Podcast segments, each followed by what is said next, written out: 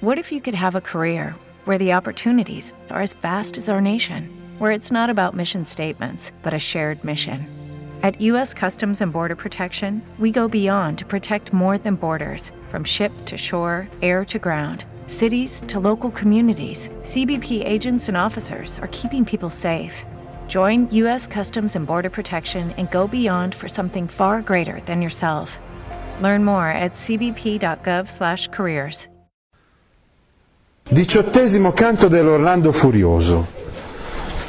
Ecco che abbiamo un episodio importantissimo, soprattutto poi per la dinamica del, dell'intera, dell'intera opera, per capire poi il motivo per cui Orlando impazzisce.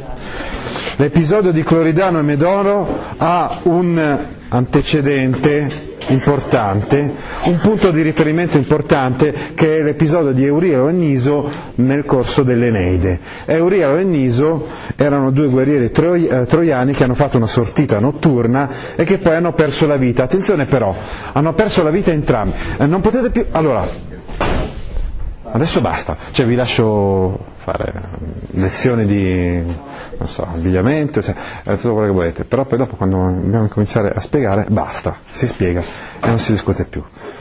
Cloridano e Medoro, quindi un episodio dell'Orlando Furioso che ha come punto di riferimento un episodio analogo del, dell'Eneide di Virgilio, cioè l'episodio di Eurielo e Niso in cui Eurielo e Niso persero entrambi la vita. Ecco, qui già c'è una grossa differenza perché come vedremo qui perde la vita Cloridano ma Medoro non perde la vita, non deve perdere la vita perché poi Angelica si innamorerà di lui.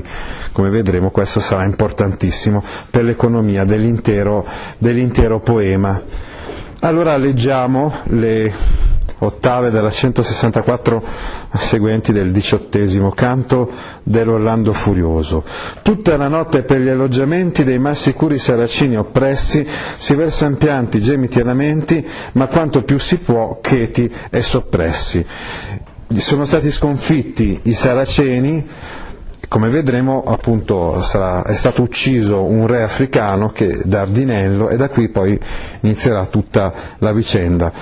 All'interno dell'accampamento musulmano quindi eh, si, si esprime il dolore per questa sconfitta, altri perché gli amici hanno e i parenti lasciati morti, ed altri per se stessi che sono feriti e con disagio stanno, ma più è la tema del futuro danno. Quindi tutti i saraceni, tutti i musulmani hanno di che lamentarsi, o perché hanno perso dei parenti, degli amici, oppure per loro stessi perché sono stati feriti nel campo e comunque hanno paura e timore per il futuro. Due amori, due amori, ivi fra gli altri si trovaro, d'oscura stirpe nati in Tolomitta. Quindi ci sono tra gli altri due di questi mori, due di questi saraceni che sono nati a Tolmetta, l'antica Tolemaide in Cirenaica.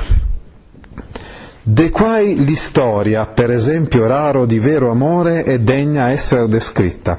Qui per amore si intende ovviamente soprattutto l'amicizia fra questi due che vedremo li porterà a dare la vita l'uno per l'altro in un certo senso.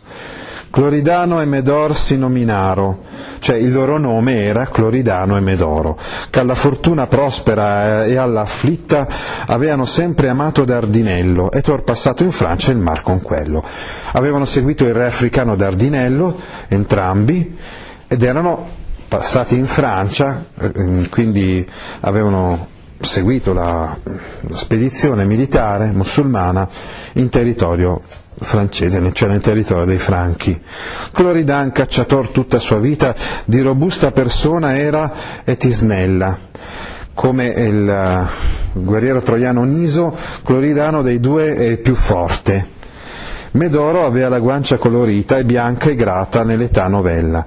Medoro invece è il più bello dei due, il più giovane, il più affascinante, quasi modello efebico di adolescente, eh, farà innamorare di sé eh, Angelica proprio per la sua bellezza straordinaria. E fra la gente a quell'impresa uscita non era faccia più gioconda e bella, gioconda nel senso etimologico diciamo, del termine, cioè più piacevole, più gradevole, di quella di Medoro. Quindi un, un giovane bellissimo, occhi avea neri e chioma crespa d'oro, angel parea di quei del sommo coro. Tra l'altro straordinario, questo tale Medoro aveva gli occhi neri e aveva i capelli biondi, quindi singolare, singolarissimo e quindi eccezionale per la sua bellezza e originalità. Sembrava proprio uno di quegli angeli del sommo coro angelico, cioè dei serafini. Erano questi duo sopra i ripari con molti altri a guardare gli alloggiamenti, quando la notte fra distanzie pari mirava il cielo con gli occhi sonnolenti. Si era nel pieno della notte, diciamo a mezzanotte, la notte fra distanze pari, vuol dire che era quell'ora che era ugualmente lontana dal tramonto e dall'alba, quando loro appunto eh, si trovavano sopra i ripari, insomma erano di, di guardia, di, di, vedetta. Medoro quivi in tutti i suoi parlari non può far eh, che il suo signor suo non rammenti, Dardinello dal monte e che non piagna che resti senza onore nella campagna. Il suo padrone, il suo re Dardinello, è rimasto ucciso eh, sulla, sulla campagna, quindi in pianura, senza essere stato eh, seppellito, sepolto. E quindi Medoro si lamenta di questo. Volto al compagno disse, o Cloridano, io non ti posso dire quanto mi incresca del mio signor, che sia rimaso al piano per lupi e corbi, oimè, troppo degnesca. Quindi alcuni animali si ciberanno dei, dei, suoi resti e io questo non lo posso sopportare, dice, eh, dice Medoro al suo amico Cloridano i lupi e i corvi potrebbero mm, pascersi dei resti del nostro re Dardinello, pensando come sempre mi fu umano, come fu generoso con me, con noi. Mi par che quando ancor quest'animesca in onor di sua fama, io non compensi né sciolga verso lui gli obblighi immensi. Quindi è stato talmente benevolo nei miei confronti che io, se anche morissi per lui, probabilmente non riuscirei a compensare tutto il bene che lui ha avuto nei miei confronti. Io voglio andare, perché non stia insepulto in mezzo alla campagna a ritrovarlo. E quindi Medoro propone, anzi dice anzitutto che lui stesso ha deciso di andare a seppellire Dardinello, a trovarlo. E forse Dio vorrà che io vada occulto laddove tace il campo del Re Carlo se Dio sarà dalla mia parte, Dio, Allah, dal momento che lui è musulmano, comunque notiamo senz'altro questo aspetto interessante. Ariosto, che è un poeta cristiano, ci presenta comunque questi due musulmani come portatori di valori importantissimi. Per esempio la fedeltà nei confronti del loro padrone, la generosità, l'umanità. Vi ricordate che aveva detto Medoro che, eh, che Dardinello era stato umano nei suoi confronti, l'amicizia profonda fra i due. Dobbiamo notare queste cose interessanti. Dice Dio mi potrà aiutare e quindi farà in modo che io sia nascosto, occulto, che nessuno si accorga di me, insomma, nell'accampamento dei cristiani, nell'accampamento del re Carlo Magno. Tu rimarrai, quindi Cloridano resta pure qua, che quando in ciel sia sculto che io vi debba morire, potrai narrarlo. Nel momento in cui eh, il destino vuole che io debba perdere la vita, il destino stabilisce che io debba perdere la vita, tu almeno potrai raccontare questa cosa agli altri. Che se fortuna vieta si bell'opera, per fama almen, almeno il mio buon cor si scopra. Notate ancora la presenza della fortuna, la parola fortuna con la maiuscola. È la sorte, il destino, il caso, abbiamo già detto, così importante, purtroppo, eh, devono notare i rinascimentali, nel determinare il buon esito di un'azione virtuosa, virtù e fortuna, eh, questi due elementi sempre in contrasto fra di loro nel periodo del, del Rinascimento e lo vedremo ancora con, eh, con Machiavelli. Quindi se la, se la, sorte, il caso vuole che io non, non, non porti a compimento questo progetto di seppellire Dardinello, e quindi che io muoia in questa in questa impresa, voglio almeno che, che il mio gesto sia conosciuto da tutti, che tu insomma possa raccontare a tutti quanti il mio animo generoso. Cosa ha fatto? Stupisce Cloridan che tanto core, tanto amore, tanta fede abbia un fanciullo. Quindi si meraviglia Cloridano che abbia così tanto coraggio eh, il suo giovane amico eh, Medoro, che è poco più di un ragazzino e cerca assai, perché gli porta amore, di fargli quel pensiero irrito e nullo. In tutti i modi Cloridano cerca di convincere Medoro a non portare avanti un progetto così rischioso e pericoloso, ma non gli val, perché un sì gran dolore non riceve conforto né trastullo, non riesce a consolare il suo giovane amico e quindi non riesce a fargli dimenticare il dolore. Medoro era disposto o di morire o nella tomba il suo signor coprire. Quindi a tutti i costi Medoro voleva o perdere la vita oppure eh, comunque raggiungere il suo scopo, che era quello di seppellire il suo Signore. Veduto che non piega, che non muove, Cloridan gli risponde, e verrò anch'io, anch'io vo pormi a sì lodevol prove, anch'io famosa fame amo e disio. Ecco, vorrei sottolineare in questi pochi versi la presenza delle ripetizioni, delle anafore. Anch'io è ripetuta due volte in anafora all'inizio del verso e una terza alla fine del verso, con anche una ripetizione tra la fine di un verso e l'inizio del verso successivo. Quindi è evidente che queste ripetizioni stanno a indicare l'estrema partecipazione emotiva, cioè Cloridano non ammette che il suo amico affronti un tale pericolo senza essergli vicino e senza partecipare anche lui al rischio. Qualcosa sarà mai che più mi giove se io resto senza te, Medoro mio? Se io resto senza di te, che sei il mio più grande amico, che cosa mi gioverà da, da, da questo momento in poi? Morir teco con l'arma è meglio molto che poi di duol s'avvien che mi sii tolto sarebbe molto meglio morire insieme a te piuttosto che eh, perderti eh, e quindi provare dolore perché, perché, perché tu mi sarai sottratto.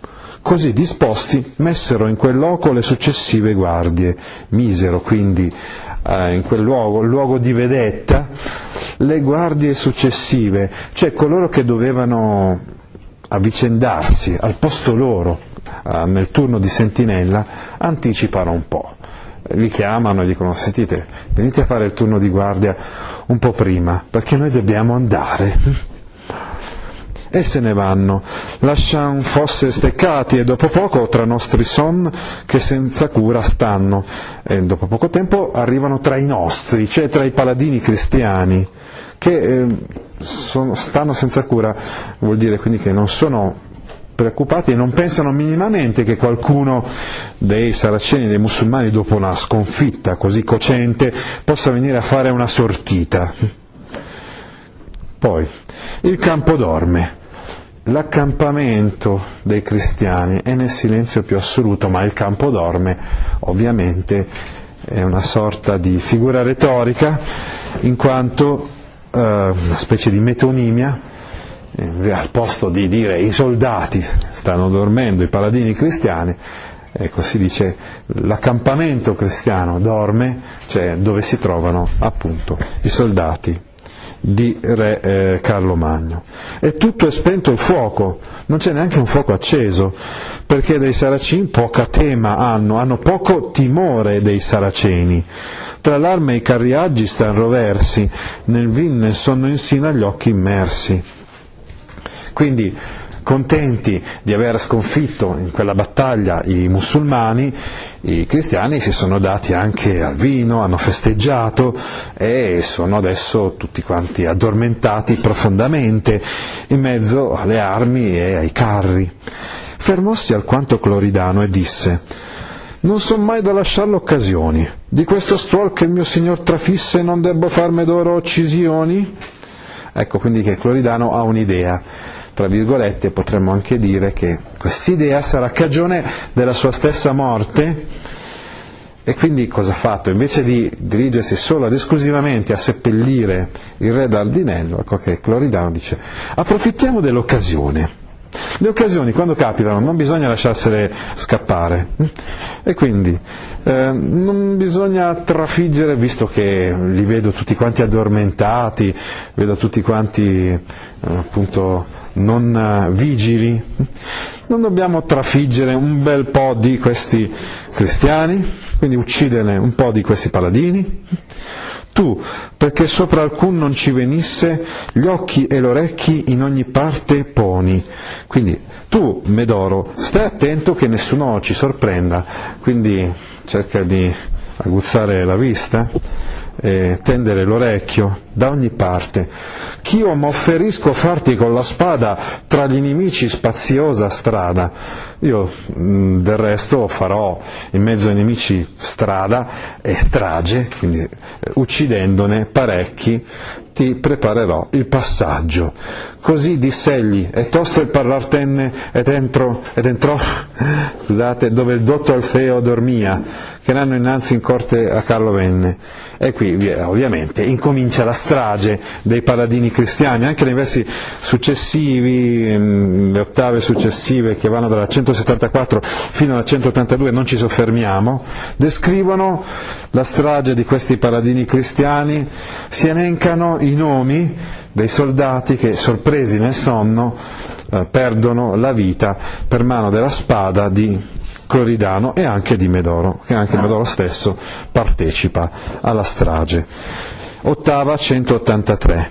Quivi dei corpi l'orida mistura che piena avea la gran campagna intorno, potea far vaneggiare la fedel cura dei due compagni insino al far del giorno. Ah, ecco, quindi finalmente, terminata questa strage, i due si dirigono verso il campo di battaglia dove c'è il corpo del loro amato re Dardinello.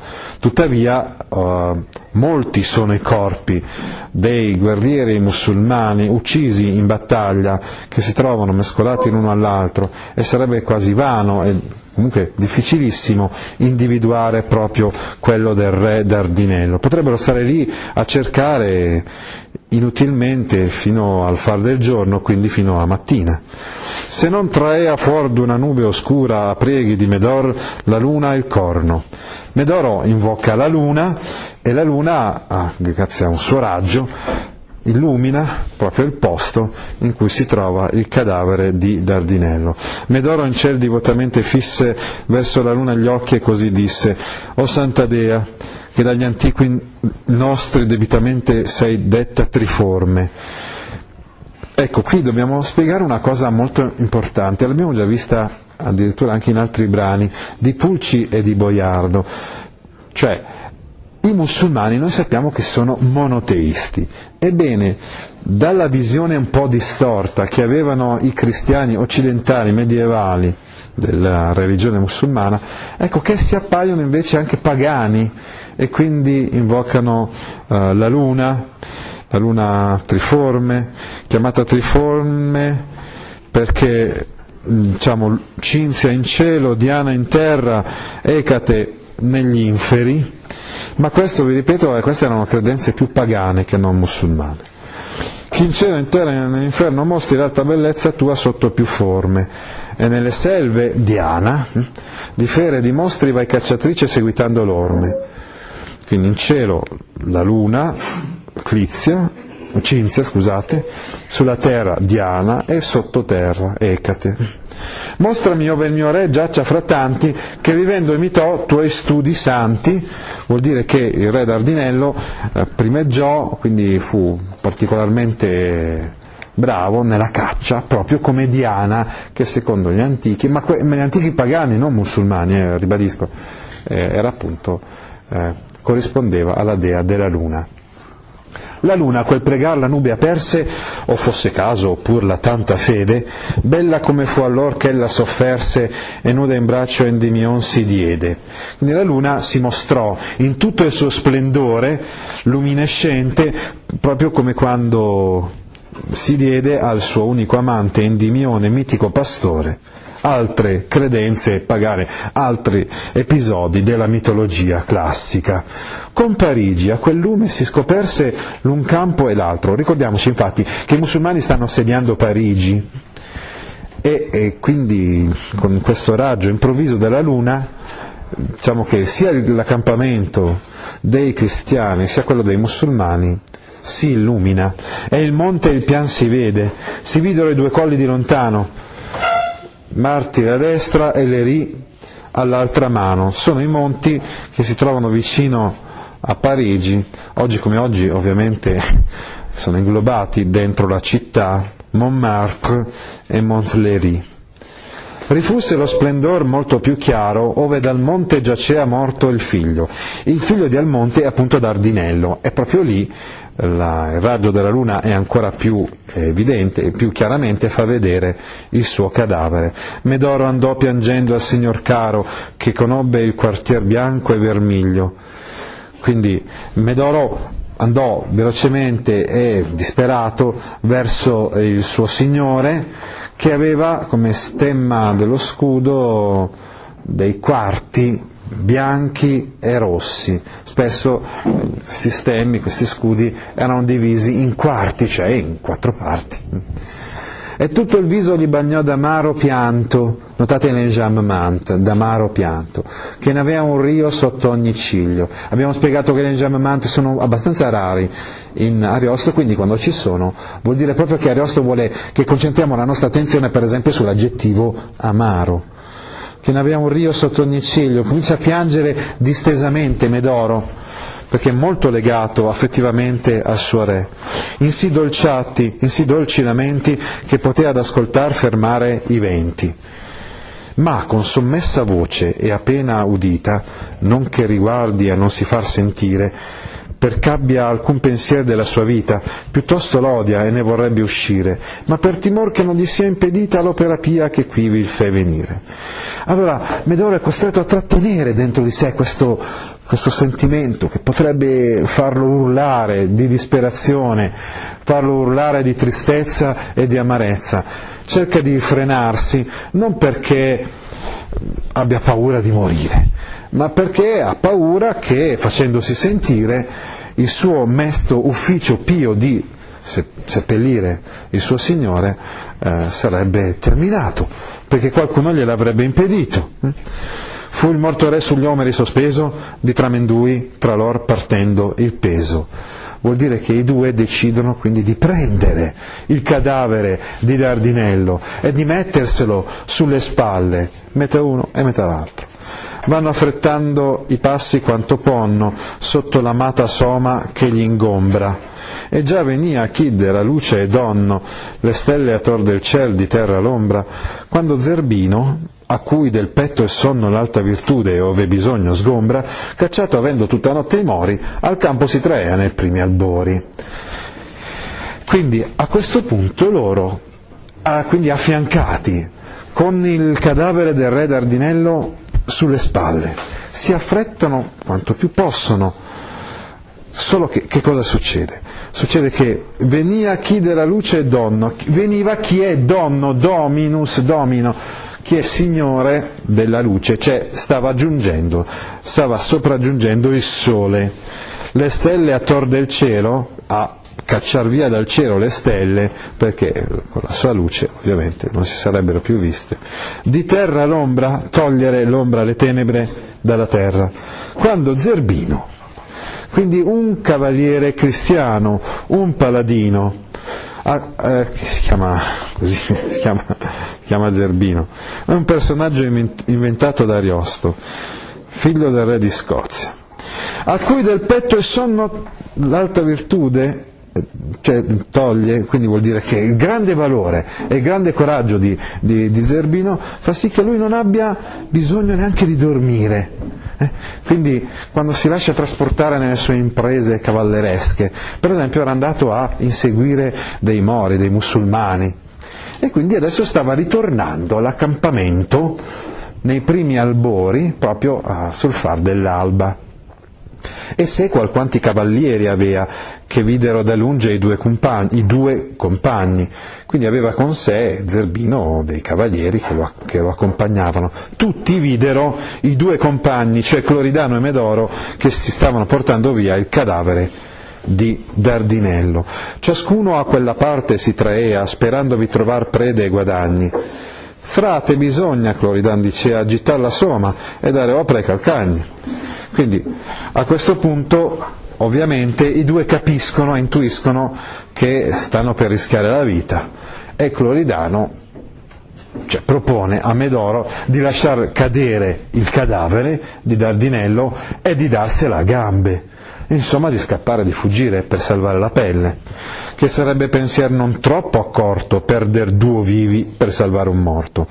Non sarebbe molto intelligente perdere la nostra vita, la vita di due persone vive, per salvare un morto, per il quale tutto sommato non possiamo fare più niente se non appunto seppellirlo. E gittò il carco, gittò il carico, gettò il carico e il peso di, di Dardinello, perché si pensava che il suo Medoro il simil far dovesse. Dava già per scontato che Medoro avrebbe fatto esattamente lo stesso. Ma quel meschin, qui ovviamente meschino in senso affettuoso, eh, poveretto, quel, insomma, quel miserello, che il, suo, che il, suo, signor più amava, amava tantissimo. Medoro, il suo signore Dardinello, l'abbiamo già visto anche nel momento in cui aveva ritrovato il cadavere, si era messo a piangere disperato sul, sul corpo del, senza vita del suo signore. Sopra le spalle sue tutto resse. A questo punto Medoro non lascia andare il corpo di Dardinello, ma lo tiene tutto, lo sostiene tutto sulle sue spalle giovani, ma ancora mm, cioè, un po' meno robuste di quelle di Cloridano. L'altro con molta fretta se ne andava, come l'amico Apparo dietro avesse. Cloridano a questo punto era andato, era scappato, come aveva detto, aveva proposto di fare perché stavano arrivando i cavalieri cristiani e convinto che l'amico, quindi Medoro, fosse accanto a lui o un pochettino dietro, non, non, non di molto. Se sapeva di lasciarlo a quella sorte, mille aspettate avria, non una morte se invece sapeva di, di, lasciarlo in quella condizione, cioè con tutto il corpo e il cadavere di Gardinello ancora sulle spalle, quindi appesantito, rallentato, eccetera, senz'altro sarebbe già morto e avrebbe dato la vita per il suo amico, non una ma mille volte. Quei cavalieri, con animo disposto che questi a render sabbino o a morire, chi qua, chi là si spargono, e tantosto preso ogni passo onde si possa uscire. Ovviamente i cavalieri cristiani hanno già capito qual è la situazione, ci sono due musulmani che si trovano praticamente nel loro accampamento, sul loro territorio, sul territorio dove c'era stata battaglia il giorno, il giorno precedente, e quindi decidono di circondare il posto e quindi non lasciare scampo ai due musulmani.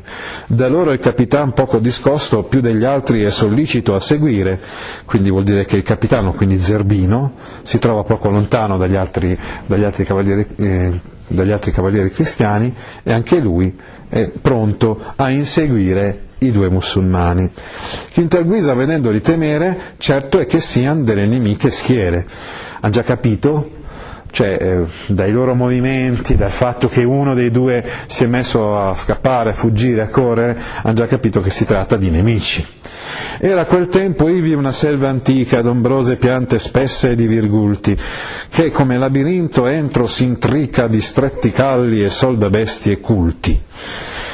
In quel tempo si trovava in quel luogo un bosco, un bosco molto fitto, eh, di piante ombrose e di cespugli che si eh, intricava come una specie di labirinto, quindi eh, questo, questo, bosco era pieno di sentieri stretti e eh, conosciuti solamente dalle bestie.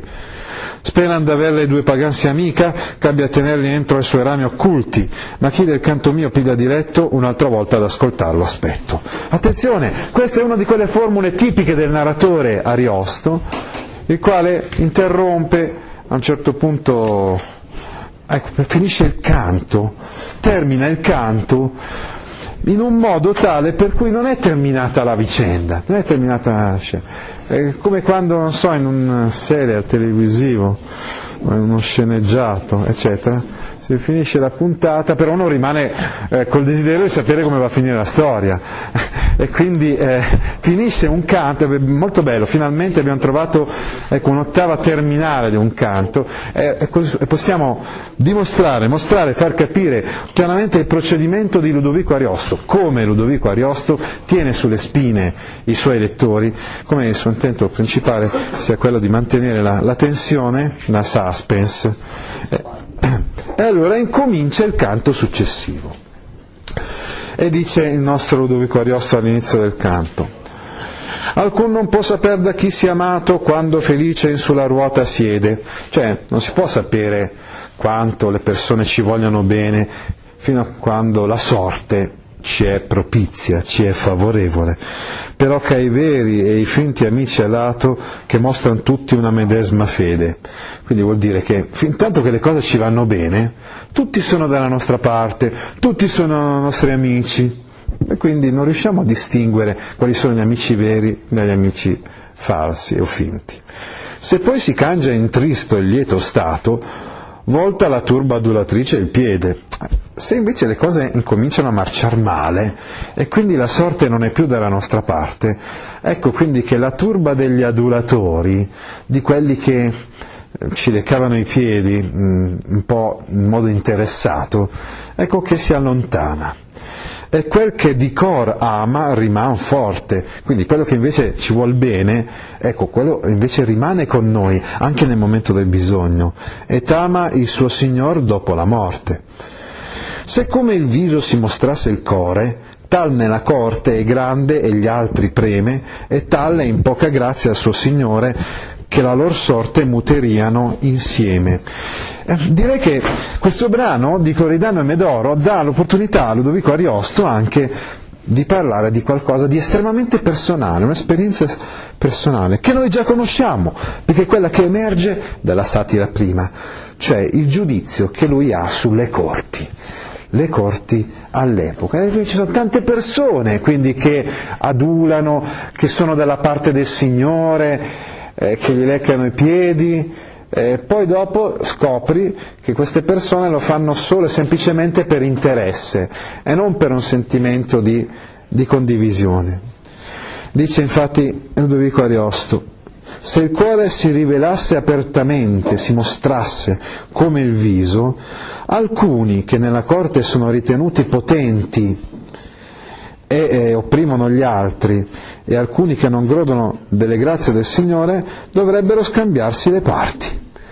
Quindi con il viso ci sono delle persone, questi adulatori che sembrano grandi amici del Signore e quindi magari hanno tanti onori, e invece altri sono un po' messi da parte. Ma con il cuore invece questi altri che sono messi da parte dovrebbero avere e eh, meriterebbero una dignità indubbiamente maggiore. È chiaro che il riferimento questa volta come accade direi abbastanza raramente nell'Orlando Furioso, questa volta si capisce che eh, che Ludovico Ariosto parla anche di se stesso, della sua esperienza, cioè l'esperienza di chi è un po' messo da parte nella corte, gli si danno degli incarichi per lui malagevoli, Ah, eh, perché? Perché qualcun altro è preferito, qualcun altro che invece magari è solo un semplice adulatore.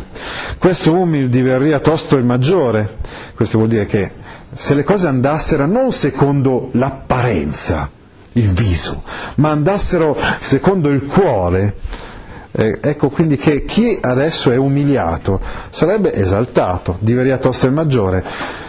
Poi ancora, staria quel grande infra le turbe estreme, che vuol dire che colui che adesso invece è esaltato sarebbe in, tre turbe estreme, cioè si troverebbe in una posizione decisamente inferiore, sarebbe di rango inferiore ma torniamo a Medor fedele e grato che in vita e in morte ha il suo Signore amato.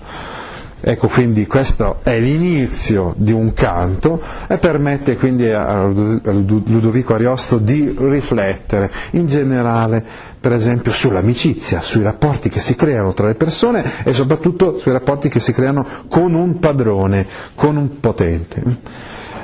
E tutto questo comunque ha i suoi risvolti nella storia, nella vicenda di Cloridano e Medoro, che ehm, finirete di leggere a casa, ma che adesso andiamo riassumendo, cioè andiamo a scoprire che i cavalieri cristiani ovviamente riescono a incastrare Medoro che è rallentato, appesantito dal corpo di Dardinello, mentre invece Cloridano riesce a darsi la gamba e a sfuggire a quel cerchio, a quell'accerchiamento di cavalieri cristiani.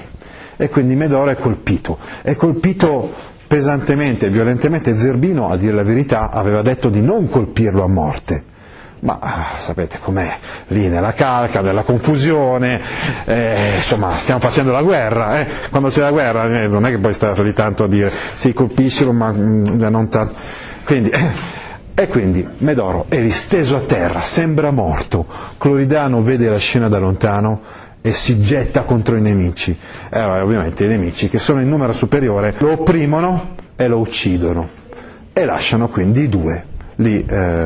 Per terra sul campo, morti, o meglio, uno Cloridano effettivamente è morto, l'altro, cioè Medoro, è solo apparentemente morto.